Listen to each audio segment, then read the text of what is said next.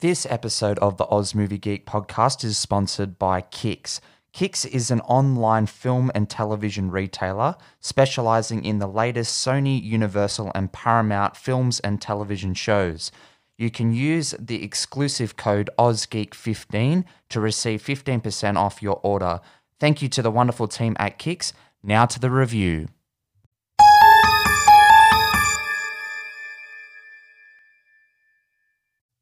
Hello and welcome to yet another episode in the Oz Movie Geek Halloween Spooktacular. I'm your host Pato, and today I'll be doing a review of David Bruckner's 2022 reboot of the Hellraiser franchise. Uh, a franchise that I'm honestly not a big fan of. I understand that the first two films are quite enjoyable, and to be honest, I can find enjoyment, especially in the first one. And I do own the first two films on Blu ray, but I haven't ever gone back and revisited them. Uh, I've seen the first one once, and that was only five years ago. Uh, and I saw Hellbound, um, Hellraiser 2 back in 2019, I think it was. Uh, so it's been a couple years since I revisited them. And I understand the love for the franchise and I understand the love for Clive Barker's source material, but it's just never been something that I have ever really connected with. And I guess the disconnect coming from the fact that I'm not a big torture porn fan. Now, I understand that the original films aren't as torture focused, but they do have quite graphic blood and gore effects. And I will enjoy a film even if it is gory, if the story's good, and you know that there are some fun elements, uh, which sounds sadistic for me to even mention. But if I'm going to compare it to anything, I guess the Saw franchise is the the one to compare it to in terms of gore. Uh, and the Saw franchise is something that I've always been able to get behind, mainly because I enjoyed that first film so much. Uh, and as absurd as the franchise gets, there is still enjoyment to be had. Uh, with Hellraiser, it a lot of the time just feels like it's gross out body horror for the sake of being gross out body horror. However, I've always enjoyed the idea of Pinhead uh, and the Cenobites. They're, they're, a cool design, they're a cool idea, and the whole premise behind Hellraiser is interesting if done right.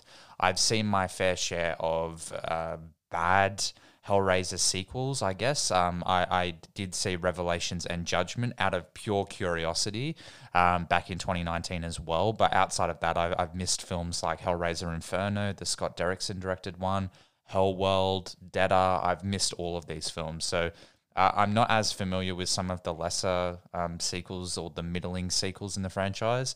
Uh, I checked out Revelations because everyone always says that's the worst one. So out of pure curiosity, I checked it out. Uh, and yeah, it's not fantastic. It was a rights retention movie, and it clearly shows, especially with a budget of like two hundred thousand um, dollars. But yeah, I was keen to see this one mainly because of David Bruckner's uh, involvement. He is one of the best filmmakers working today, and he's three from three for me. I really enjoyed this film. I enjoyed The Night House, and I really liked The Ritual. Um, all three of his films have a distinct style, and I really like the way that he uses the camera. Um, he sets up scares quite well uh, using wide angled shots. Uh, there's a lot of that here. Um, some of the Cenobites' appearances here um, in, in certain sequences are quite terrifying. And yeah, overall, I just had a enjoyable time with this, which was something I wasn't really expecting. So, with all of that said, let's get stuck into this one. So, take it away, trailer.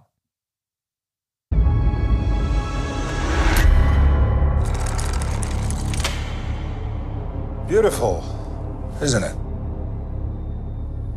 It's really nice. You can hold it. What is it? It's a puzzle. And it's almost finished. Keep going. So if I solve it, do I get a prize? I do.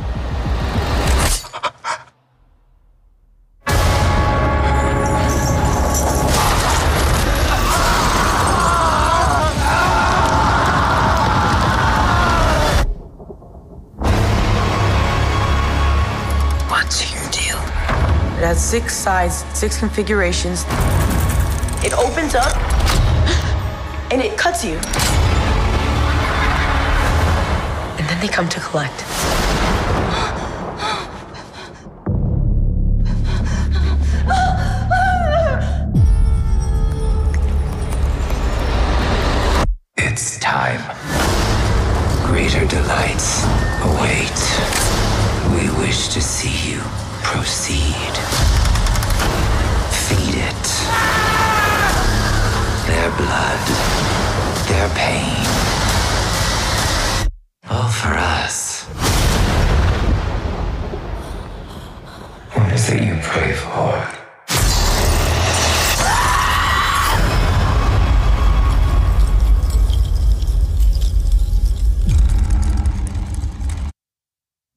So, Hellraiser 2022 was directed by David Bruckner, based on a screenplay by Ben Collins, David S. Goyer, Clive Barker's original story, obviously, and Luke Piotrowski.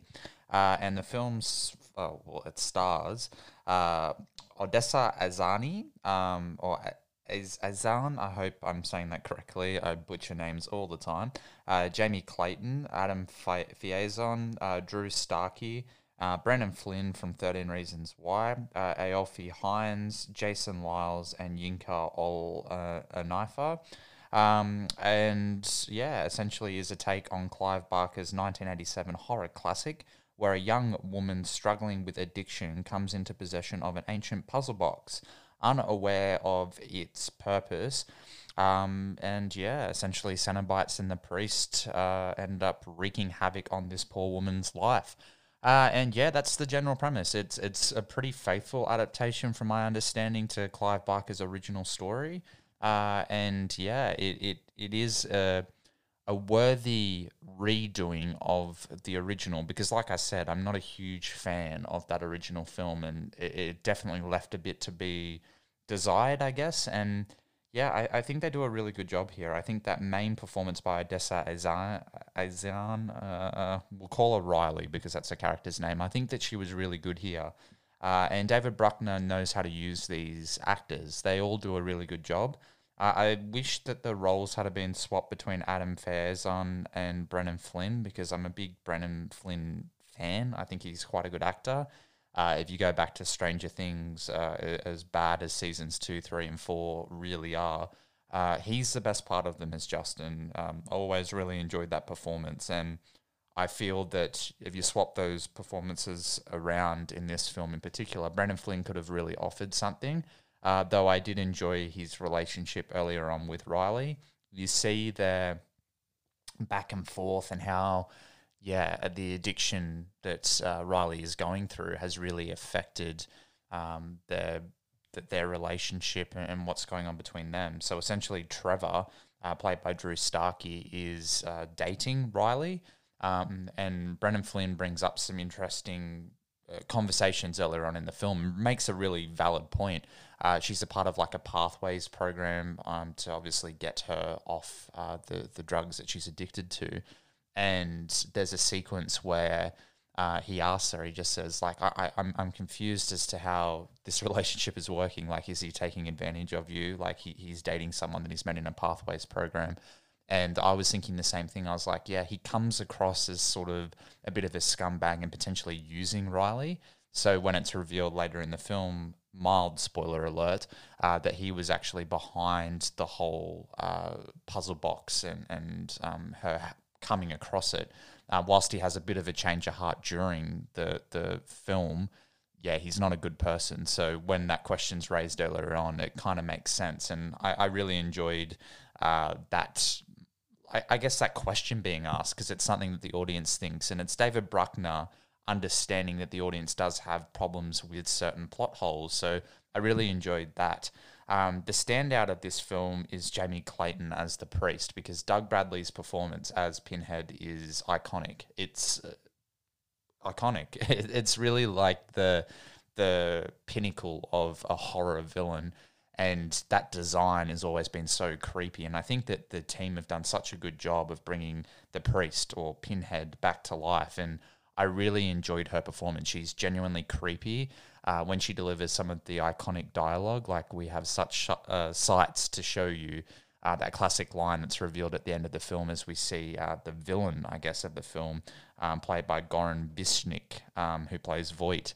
And uh, he's essentially like an occult collector, and he's the original, um, I guess, finder or um, I guess occupant of the of the puzzle box, and he's been trying to get people to unlock it um, as he attempts to to reach that final stage of the puzzle box. So he gets an audience with the um, with a god, I guess, is what he's promised. And um, after some some wrongdoings and, and some issues that happen along the way, he finds himself kind of like um, stuck in between worlds or dimensions as as the Cenobites have got a hold of him, and there's like a big mechanical thing protruding through his chest, and it's slowly peeling away his flesh. It's really disgusting, but the the idea that this man is sort of like on Earth, uh, never to die, but rather being tortured um, as he as he goes through his life, and he obviously can't leave his house with this huge thing stuck in the middle of his chest. He's sort of relegated to his huge estate um, you know, woe with him, right? The the rich suffering. But I enjoyed that whole aspect of the film, and I think that the use of uh, that visual style from David Bruckner really does elevate the material because I guess his style um, and the use of location, um, beautiful sets, like real sets, um, is just it elevates the material and it makes some of the sequences genuinely like chilling. There's one of the Cenobites that that makes this chattering town um, sound with like his his teeth, and uh, that that creature design is freaky. It actually looked more like a Resident Evil villain than what we saw on that Resident Evil TV show from earlier this year. So.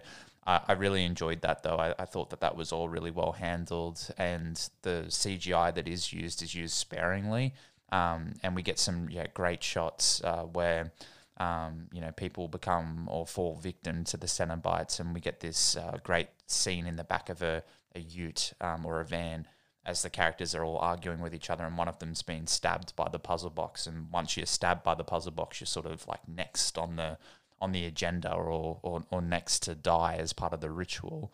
And um, we see that person who's been stabbed by the puzzle box sort of taken um, into the the hell world or or the other dimension as such, where they're dealt their fate. Um, and that sequence was really well helmed because she's stuck in between worlds where we're seeing what she's seeing kind of thing, but they're seeing it from a, a practical standpoint of, of our world. Um, so um, our, our main character Riley is looking in the rear-vision mirror and then gets a glimpse of what she's actually seeing and sees the priest and the Cenobites as this woman's being tortured and she's essentially killed. Um, and we get like a, a blood splatter. But yeah, really gruesome and graphic stuff. But not to the point where I felt ill. There was a couple of moments where it did sort of rub me the wrong way. Um, I didn't really like the creation of Voight as a Cenobite at the end of the film um, is is actually disgusting, and it sort of made me turn away because I was like, ah, I don't really want to see that. Uh, but at the same time, it's something that we haven't really seen before, um, or or not with these modern, really good looking special effects. And I, I, I don't know if it's in any of those middle chapters of the Hellraiser franchise, but I thought that that was all really really interesting, whilst also being foul and disgusting. But yeah, there, there's some really great use of uh, practical effects here. A lot of the blood splatter and, and whatnot is all practical from what I could tell. If it was CGI, it definitely doesn't look like CGI.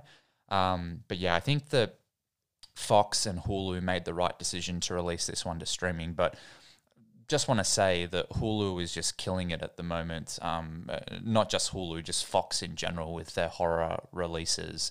Um, you know, the last couple of years we've had films like The Night House, uh, Empty Man, uh, Antlers, uh, Barbarian, now this uh, with Hellraiser and, and other films like Fresh and and even Prey to a certain extent, I guess falls in that genre too. They're just absolutely killing it. Just fantastic films. And, you know, people talk about Blumhouse and A24, but at the moment, Fox is right up there for me. That they're doing some really good stuff. And I know that Hulu is a subsidiary of Fox and solely focuses on the streaming platform stuff. But yeah, some really, really solid stuff here.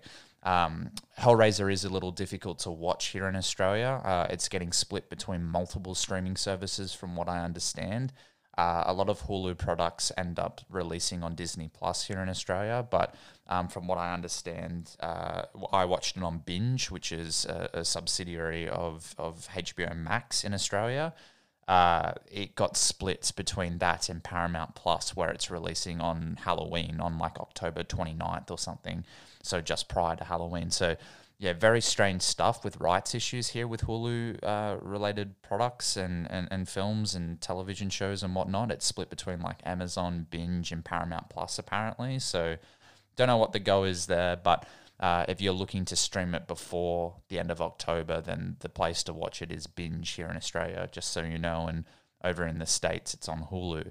Uh, but yeah, going back to the film itself, um, the the setting was really interesting too because a lot of it is uh, at nighttime. It's all taking place over just a couple of days, so I appreciate that too. I've always been a fan of horror films that are sort of isolated to a specific point in time, um, rather than you know over a certain period of time where you don't really know what or how long it's been and that can be a bit of an issue for me. But I, I, really like in this film that it is specifically over that couple of days because I think if you drag it out a bit more, it sort of loses a bit of that urgency, uh, which is a big part of what's going on, I guess, because by the time that everyone sort of catches up with, hey, like what's going on, what's this? By the time we all catch up with that, it's it's sort of like you know heading towards the third act of the film, and whilst the film goes for two hours, it does breeze by. I was actually quite surprised. Um, I had to pause it at one stage um, to go and get myself a snack. But yeah, it, it breezes right by, which is really refreshing as well. Uh, a lot of these films, especially horror films, you know, if they're not a, a tight 90 minutes, then you're, you're, looking at your watch and starting to get fidgety. Where, yeah, I, I felt myself just like fully invested and on board with what I was watching. And I really appreciate the, the care and time um, taken to really establish the lore more so than anything because the characters are disposable. Um, I guess the, that's the biggest criticism outside of Riley, who you can kind of relate to, even though she isn't a really nice person. Um, even though she's going through addiction and whatnot, uh, my, my go to is always Jane Levy's character from The Evil Dead in 2013. Uh, she's uh, at least relatable in the sense that you kind of get on board with what's going on and you really feel for her because it emphasizes her addiction. We don't really get that here with Riley. It's sort of kind of breezed over, and I guess it's because she's in the process of recovering. Um, but it would have been better, I think, if we saw her leading up until that point. And I know that stretches out the runtime, and maybe that's what David Gordon Green's doing with his Hellraiser TV series that's currently in development. I have no idea. I don't know if that's still on the cards. I guess they were maybe amping off the success of this because it's a different studio.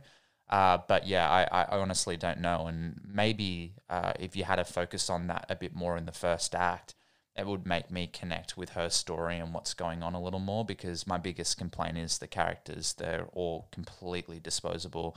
Uh, and some of the performances are a little weaker.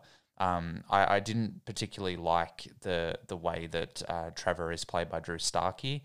I also thought Adam Faison or Faison as Colin was also a little weaker. Um, and I think if you had a you know uh, you can have those actors in there still, um, but maybe flesh out their characters a little more. Uh, like I said, I, I thought that um, the I guess reveal with Trevor in the third act it felt a little weak to me. Um, it felt not out of character because, like I said, I feel like we were leading that way with him. I just thought that the way that it was revealed, it was kind of like, uh, really? You know, you could have done a bit better there. But yeah, at the same time, I guess that's not really the point. I guess if they're trying to re-establish this as a potential franchise, um, we need to look at, you know, does it do a good job at establishing the world? Yes, it does. Does it do a good job of providing explanation to the lore? Yeah, it does. So I feel like if this is the first entry in a new uh, chapter, I guess uh, it's a reboot or redo. It's a complete redo. It's not amping off any of those terrible Hellraiser sequels or even paying tribute to the original as such as a sequel or a legacy sequel. It's a complete redo. Um, and I'm completely fine with that. Uh, I think that this film did get Clive Barker's blessing.